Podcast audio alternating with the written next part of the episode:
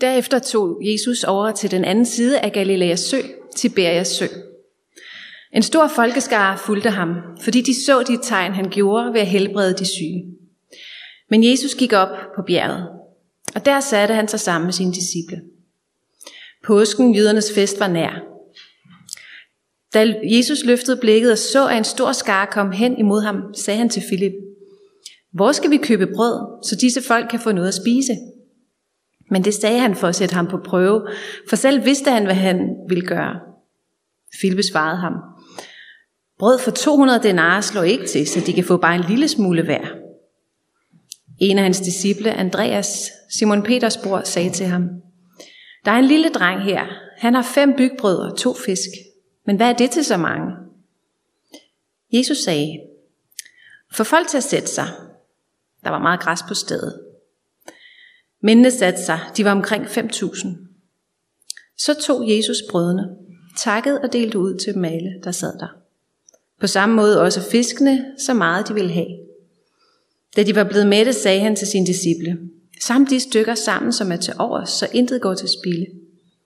Så samlede de dem sammen og fyldte 12 kurve med de stykker af de fem bygbrød, som var til overs, efter dem, der havde spist. Da folk havde set det tegn, han havde gjort, sagde de, han er sandelig profeten, som skal komme til verden. Jesus forstod nu, at de ville komme og tvinge ham med sig for at gøre ham til konge, og han trak, trak sig atter tilbage til bjerget, helt alene. Eh, efter en gudstjeneste fortalte en mand, som jeg kendte ret godt, at han havde haft svært at fokusere på min prædiken. Nå, spurgte jeg, hvad var noget særligt, som var svært at følge med i? Nej, nej, nej, det var ikke det. Det var bare det, at han havde spist alt for mange vafler, lige før vi startede. Så han havde følt sig helt døsig, da vi, da vi satte os på stolen i kirken. Og jeg kommer at tænke på den der bekendelse, da jeg læste om bespisningen i Galilea. Folkets hverdag så lidt anderledes ud dengang. Det var ikke ret mange af dem, der havde forspist sig på vafler, lige før Jesus holdt sin prædiken der. Den scene, som øh, Johannes her fremstiller, er tydeligt associeret til Moses. Folkets, øh, der er bjerget, hvor Moses går op. Jesus er på et bjerg. Der er folkeskaren nedenfor bjerget, som jo var senere i. Nu er det Galilea. Og der er en bemærkning om, at påsken nærmede sig. Altså fejringen af udtoget fra Ægypten. Jesus sætter Filip på prøve. Filip har set mange af Jesu undere, men han synes alligevel at være en af dem, som har allersværest at forstå. Hvor skal vi købe brød til så mange? Andreas noterer, at der er en dreng, der har fem bybrød og to fisk. Sandsynligvis har hans forældre sendt ham ud for at sælge madpakken der i folkemængden. Disse fem brød og to fisk tager Jesus, eller køber måske. Så bruger han Guds skabermagt til at give mad til 5.000 personer, eller er det 5.000 familier? Ja, så er det jo halvdelen af Bornholms befolkning, altså, hvis det er det. Troligvis er der ikke en eneste af de voksne, der ikke associerer dette brød under til manden i ørkenen. Men Jesus gør også forskellen mellem de to hændelser. Den himmelske mand kunne ikke gemmes fra en dag til en anden. Om det himmelske brød Jesus her nedkalder, siger han, saml de tolv stykker sammen, som er til overs, så intet går til spille. Det viser sig at blive til 12 kurver. Et tal, der står for helheden, for alle Israels stamme, for hele Guds folk, for alle vores behov. Der er brød i overflod, ligesom der hos Gud er liv i overflod.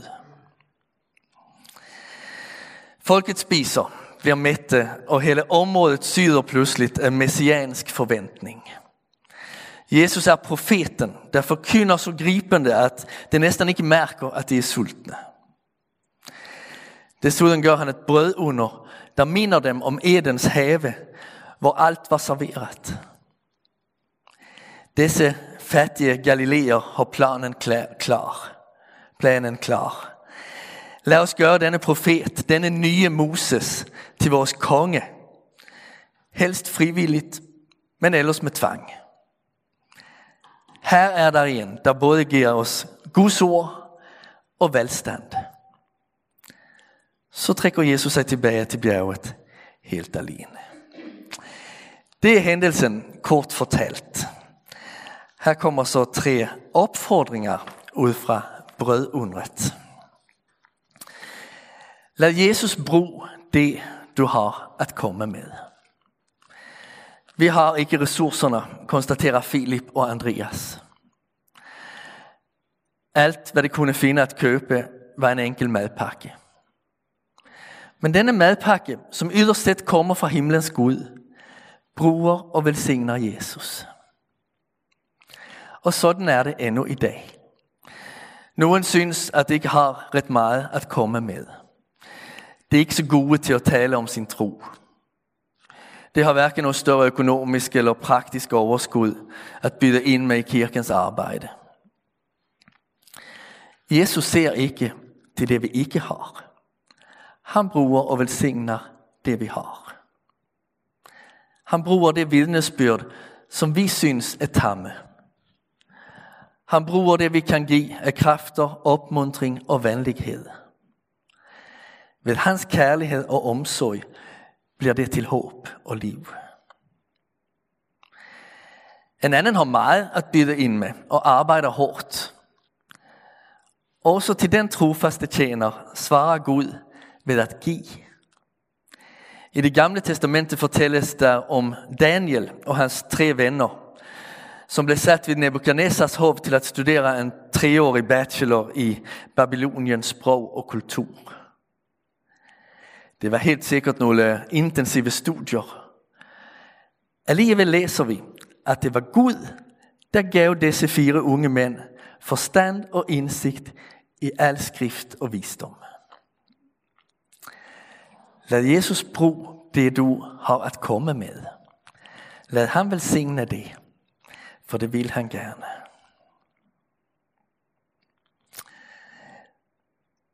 Det andet, en trøst fra Jesu blik. Jesus løfter blikket og ser det fattige folks nød. Han tænker praktisk. Det behøver mad. Hvis det skal kunne tage imod undervisning i nogle timer, og efterfølgende går hele vejen hjem igen, så behøver det noget at spise. Også i dag løfter Jesus blikket og ser os, der er samlet i hans navn. Selvom vi har brød for dagen, er der anden nød i vores liv. Præsten og forfatteren Thomas Sjødin skriver i en kronik, at jo flere mennesker jeg møder, desto oftere tænker jeg, at hvis alle bar rundt på deres problemer i gennemsigtige bæreposer, var der ingen, der ville bytte.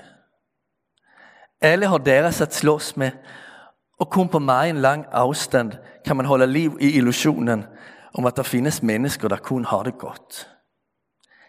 Det meste findes i det flestes liv. Sådan synes det at være. Så fortsætter han, hvor meget varmere og mere menneskeligt ville livet ikke blive, hvis vi lidt oftere gav hinanden et glimt af denne gennemsigtighed. Denne søndag vil jeg minde os alle, men ikke mindst dig, der synes, at livet er særligt hårdt lige nu. Om at Jesus løfter sit blik og ser på dig. Han ser din nød. Tro ikke, at han ikke ser.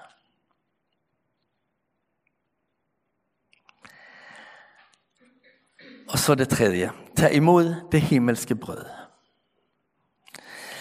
Stort set alle mennesker i alle tider har spist brød. Der er ingen, der siger, at nu har jeg fået så god løn, så nu behøver vedkommende ikke spise brød mere. Nej, rig som fattig. Alle behøver brød. Sådan er det også med livets brød, Jesus Kristus. Jesus er den, vi alle behøver. Jesus ikke ser vores, kun ser vores nød. Han kommer til os. Dels kommer han til os ved Guds ord. Hvorfor betaler I pengar for noget, der ikke er brød? Jeres løn for noget, der ikke mætter, spørger Esajas, og opfordrer, hør på mig, så skal I leve. Og bag denne opfordring ligger der en sult. Vi mennesker søger noget, der mætter. Vi sulter efter kærlighed, efter tilgivelse, efter bekræftelse, efter mening, efter trøst, efter dybde. Vi skal ikke gradere den længsel, som gør, at vi søger Kristus. Det er ikke finere eller mere rigtigt at søge ham på grund af oplevelsen af skyld, end på grund af længsel efter kærlighed eller uro for døden. Det afgørende er, at vi lytter til hans stemme som en stemme til os. Når vi læser eller hører Bibelens ord som et ord rettet til os, modtager vi Kristus.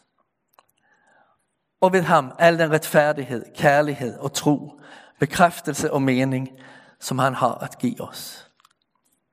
Ved ordet får vi Kristus og hans åndelige gaver. Dette gøres også konkret i det himmelske måltid. De 12 kurve med brød blev efterhånden også spist. Men han som er livets brød, giver stadigvæk af sig selv til verden. Gennem hele kirkens historie har alteret haft en endnu mere central placering i kirkerummet end prædikestolen. Når vi har modtaget Kristi ord, får vi også mulighed for at komme helt frem til hans bord, for at spise og drikke med ham. Den opstande står der og bjuder os og inviterer os til måltid. Så vi gør det samme som Jesus gjorde ved brødundret. Tar brødet, takker og deler ud. Når vi spiser almindelig mad, bliver vi mætte, og maden giver energi til at arbejde, bede, tænke og være bevidste. Den giver energi til at leve. Når vi spiser af livets brød, Jesus Kristus i nadvaren, mættes vi ikke fysisk, men åndeligt forenes Herren med os. Vi bliver bærere af det evige liv. Jeg skal slutte af med et bibelvers fra ja, lidt senere i dette kapitel, Johannes evangeliet 6. Det er vers 57 til 58. Jeg synes, det er et opmuntrende bibelvers. Lige som den levende fader har udsendt mig, og jeg lever i kraft af faderen, skal også den, der spiser mig, leve i kraft af mig. Det brød, som er kommet ned fra himlen, er ikke sådan, som det faderne spiste. Det er døde. Men den, der spiser dette brød, skal leve til evig tid. Lad Jesus bruge det, du har at komme med. Hent trøst fra Jesu blik. Tag imod det himmelske brød. Og lad det mætte din sjæl. Amen. Himmelske Far, tak for at du sørger for os. Tak for brød for dagen og for ordet, der gør sjælen liv. Tak at du ser os, elsker os og trøster os. Åbn os for dig, sådan at vores hjerter mættes af din godhed. Amen.